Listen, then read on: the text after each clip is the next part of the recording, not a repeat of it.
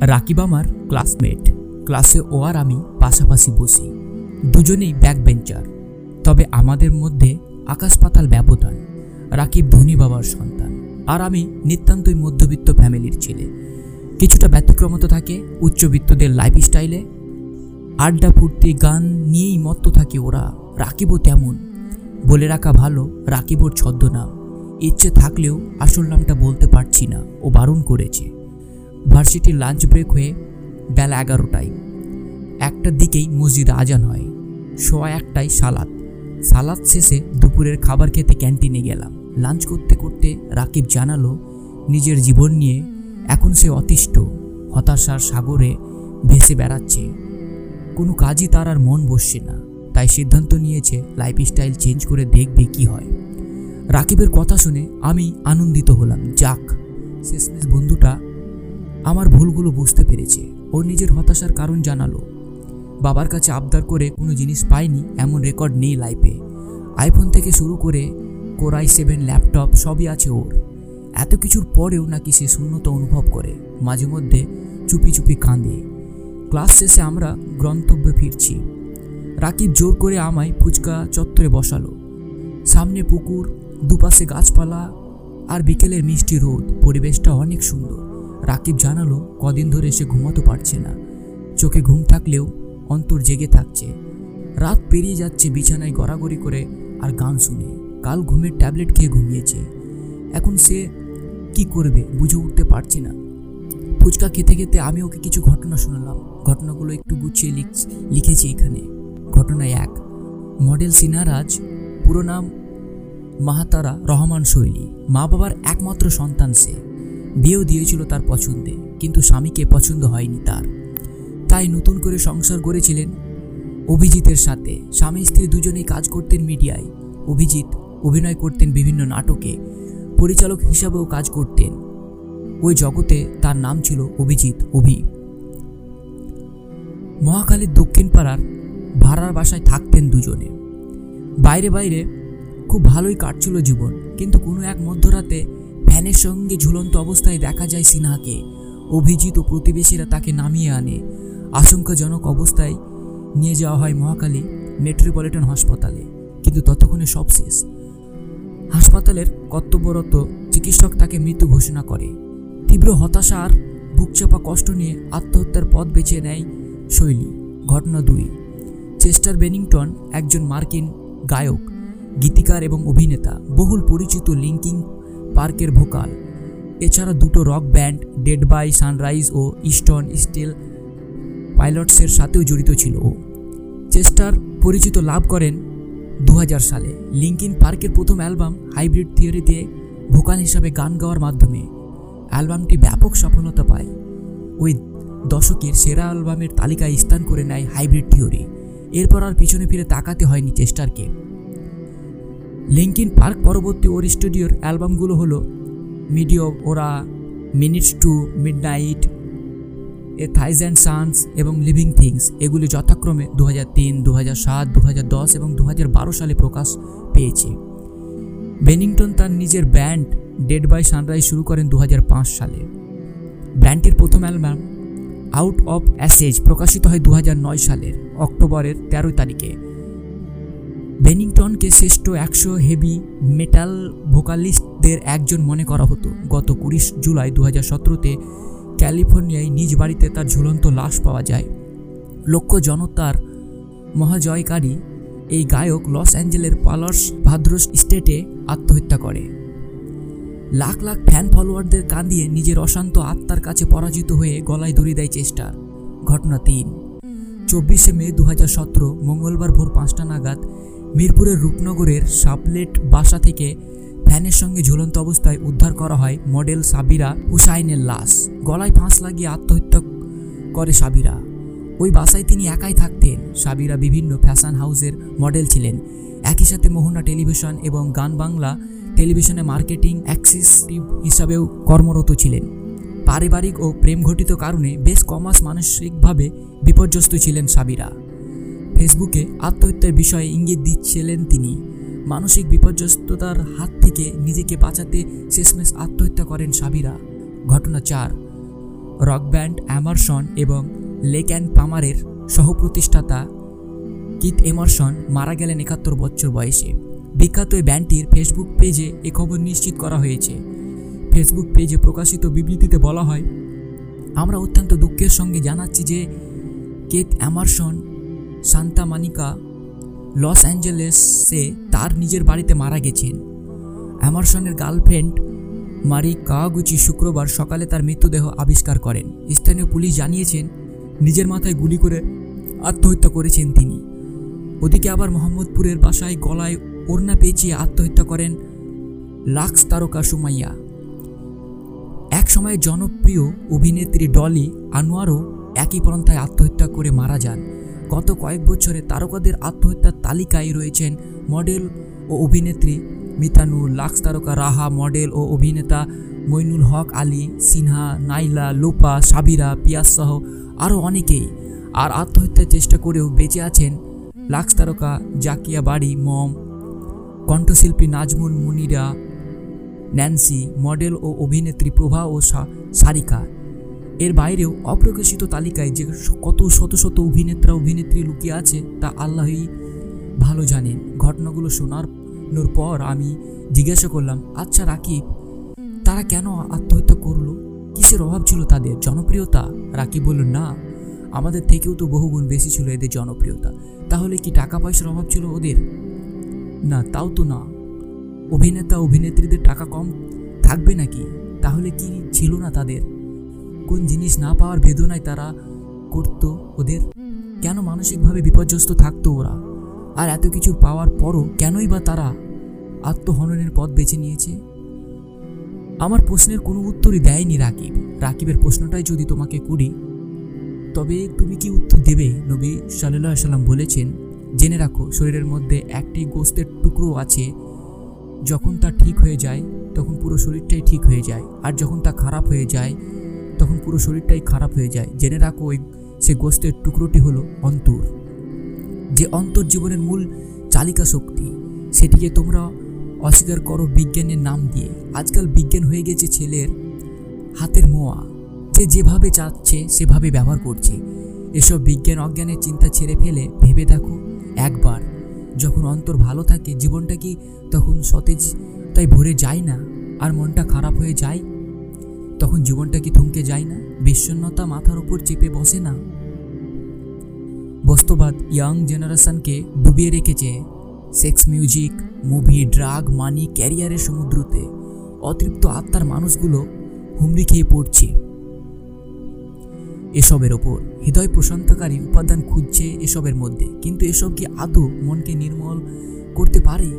দুশ্চিন্তা থেকে মুক্তি দিতে পারে মানুষকে, নাকি অন্তরকে আরও অশান্ত করে তোলে?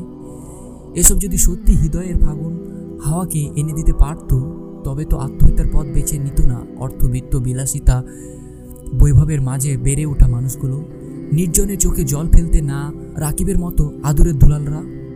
না পাওয়া বেদনা তারা করতো না সুপারস্টারদের লাখ লাখ ফলোয়ার থাকা সত্ত্বেও একাকিত্ব অনুভব করতো না হলিউড, বলিউডের সেলিব্রিটিরা। আধুনিক বিশ্বের সাথে খাপ খাওয়াতে চাওয়া মানুষগুলোর অন্তরটা শূন্য রয়ে যায়। ওরা সারাক্ষণ আরও চায় আরও চায় স্লোগানে ডুবে যা থাকে। পান থেকে চুন খুঁজলে বেঁচে থাকাটা অর্থহীন হয়ে যায় ওদের কাছে। যাদের অভিধানে আকিরাত নামক কোনো শব্দর চ্যাপ্টারই নেই, তাদের অবস্থা তো এমনটা হবেই।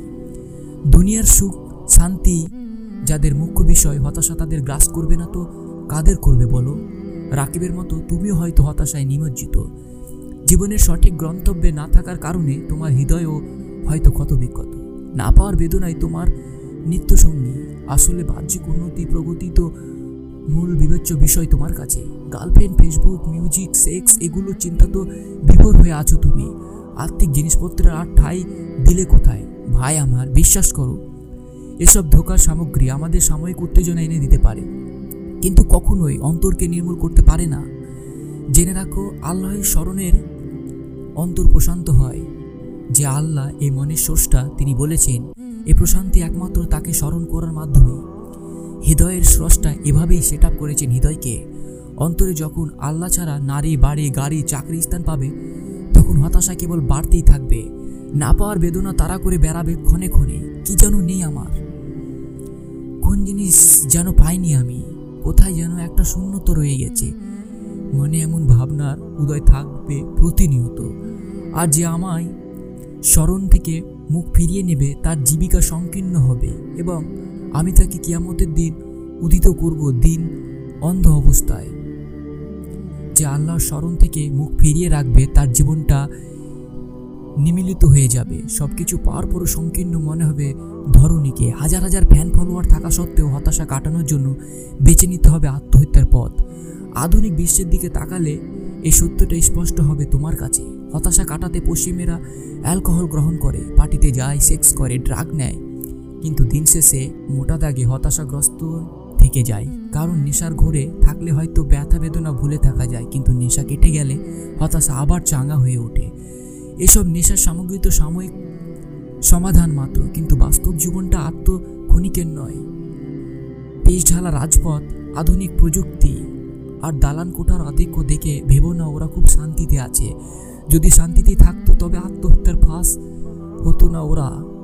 ধনী দেশগুলোর তালিকায় ওরা যেমন সামনের সারিতে রয়েছে তেমনই আত্মহত্যার তালিকাও সামনের সিটগুলি ওরাই দখল করে রেখেছে। চলো ছটপট করে একটা ক্যালকুলেশন করে ফেলি। মনে মনে দুজন ব্যক্তিকে কল্পনা করো। একজন দিবানিসি কেবল অর্থের পেছনে ছুটে চলে। মানি সেক্স পর মিউজিক ফ্ল্যাট ব্রাইট কেরিয়ার এসবকে জীবনের মূল লক্ষ্য বানিয়েছে সে।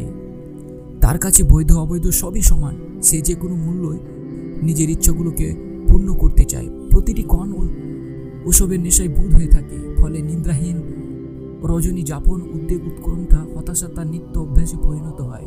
আর একজন ব্যক্তি মুমিন, যে কিনা আকিরতের সফলতাকে প্রকৃত লক্ষ্য বানিয়ে নিয়েছে। সে বৈধ, অবৈধ পথ বেছে বেছে চলে। তার নিজের দুনিয়াবি খায়েসগুলো কতটা পূর্ণ হলো সেদিকে তা তাকেই না।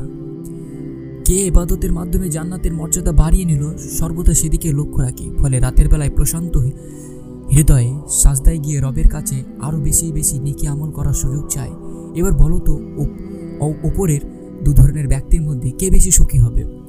প্রথম ধরনের ব্যক্তি ক্ষণস্থায়ী সুখের মোহ প্রতিনিয়ত অবৈধ সম্পর্কে জড়িয়ে পড়ে। রাতের আধারে দিন শেষে তার অন্তরে কেমন জানি একটা অনুশোচনা জন্ম নেয়। সর্বদা এটা ভেবে সে উৎকৃষ্ট থাকে যে কেউ তাদের অন্তরঙ্গতার সময় দরজায় করাঘাত করছে কিনা। তার বিবেকের দংশন তাকে আতঙ্কিত করে তোলে।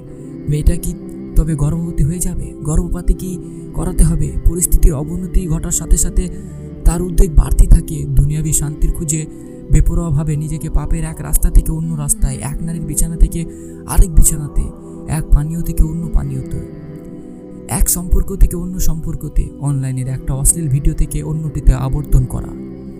পাপের চক্রে ঘুরপাক খেতে থাকা অনবরত আল্লাহর সাথে সৃষ্টি ক্রমবর্ধমান দূরত্ব তার অন্তরকে ধীরে ধীরে কঠিন থেকে কঠিনতর করে এবং জীবনকে করে তুলে অন্ধকার ছন্ন সে তার অন্তরে শূন্যতা পূরণ করতে চায়, যে কোনো মূল্যে।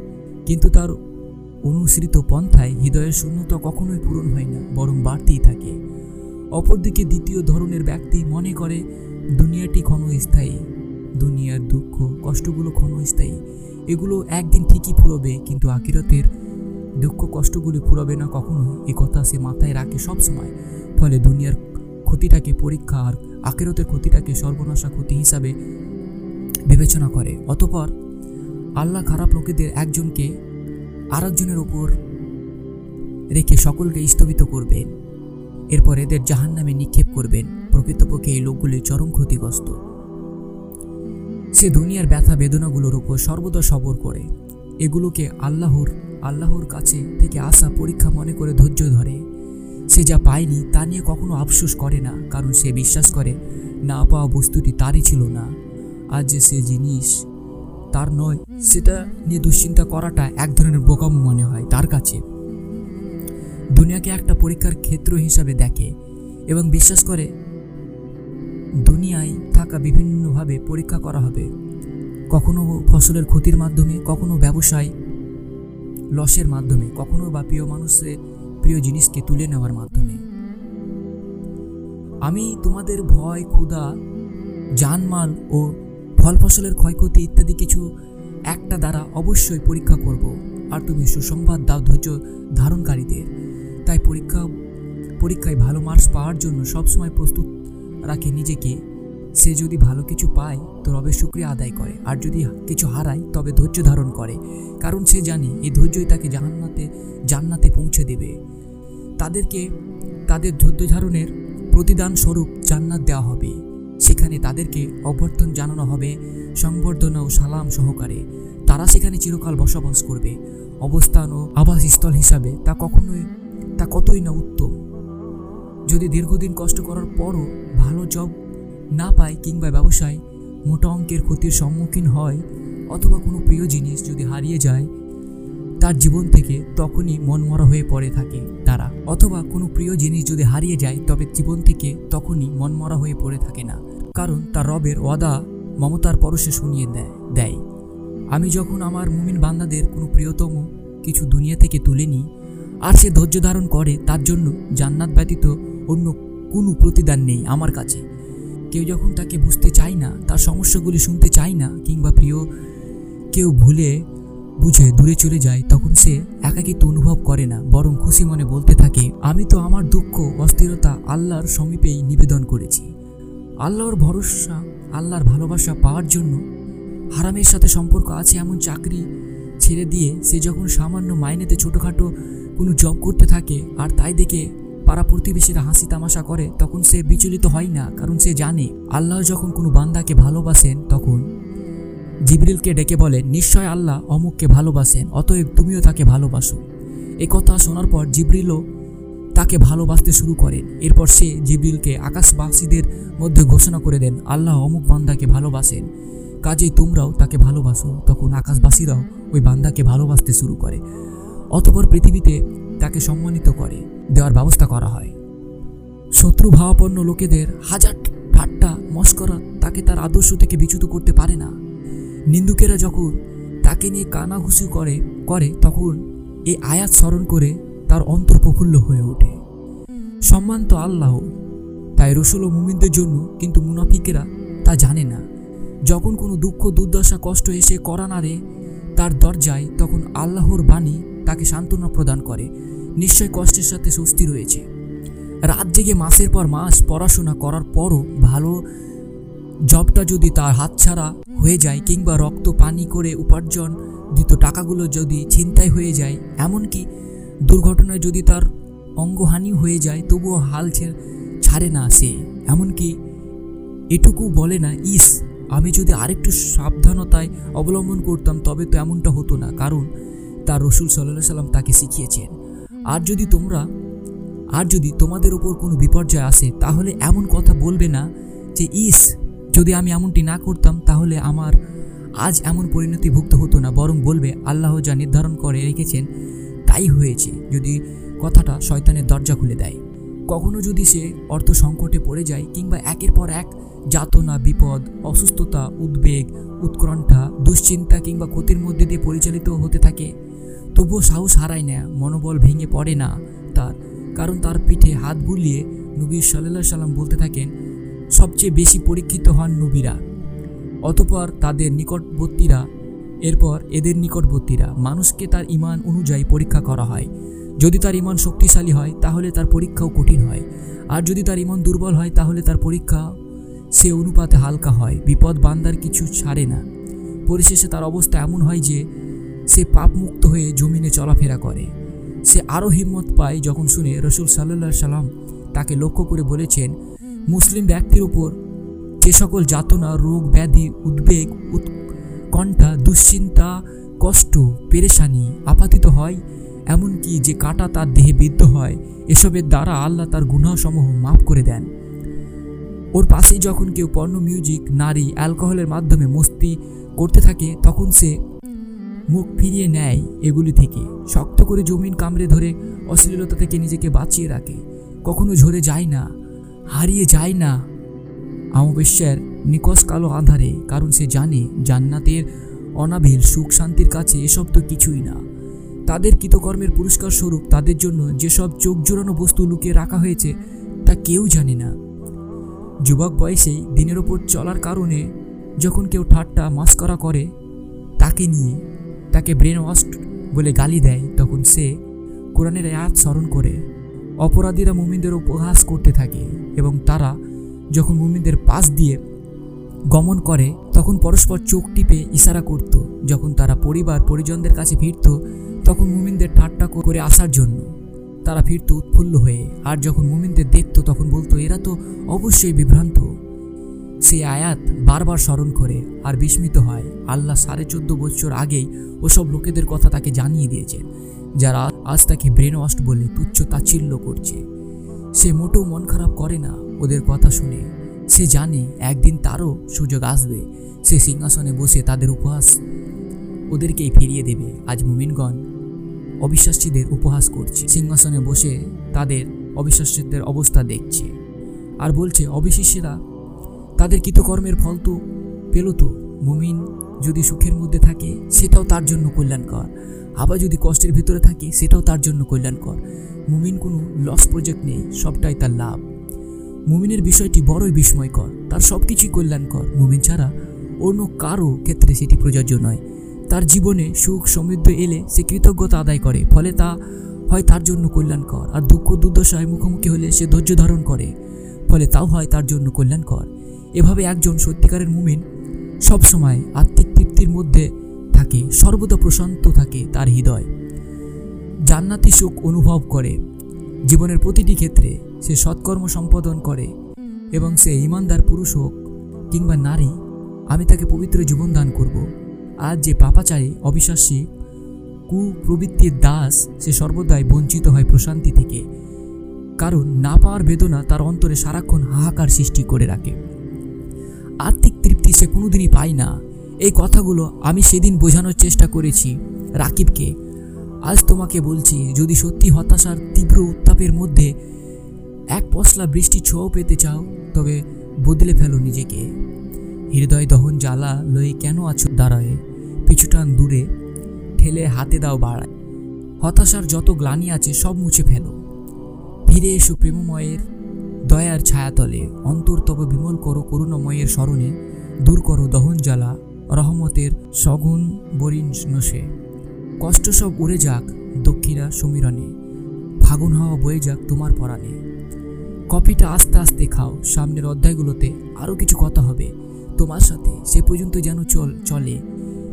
ইমাম ইবনু তাইমিয়া রহমতুল্লাহ এর কিছু কথা মনে, মধ্যে উকেই দিয়ে যাচ্ছে। ওটা শুনিয়েই ইতি টানছে এ অধ্যায়ে। সুতরাং মহান প্রতিপালকের ইবাদত, ভালোবাসা এবং তার প্রতি অভিমুখী হওয়া ছাড়া কোনো বান্তার অন্তর সংশোধিত হবে না, সফলতা লাভ করবে না, কোনো প্রকার স্বাদ গ্রহণ করবে না, আনন্দিত হতে পারবে না, তৃপ্তি পাবে না, স্বস্তি লাভ করবে না এবং কিছুতে প্রশান্ত হতে পারবে না। যেসব বিষয়ের দ্বারা সৃষ্টির জীব স্বাদ লাভ করে, এসব সব কিছুই যদি সে অর্জন করে ফেলে, তবুও তার অন্তর প্রশান্ত হবে না, স্বস্তি লাভ করবে না।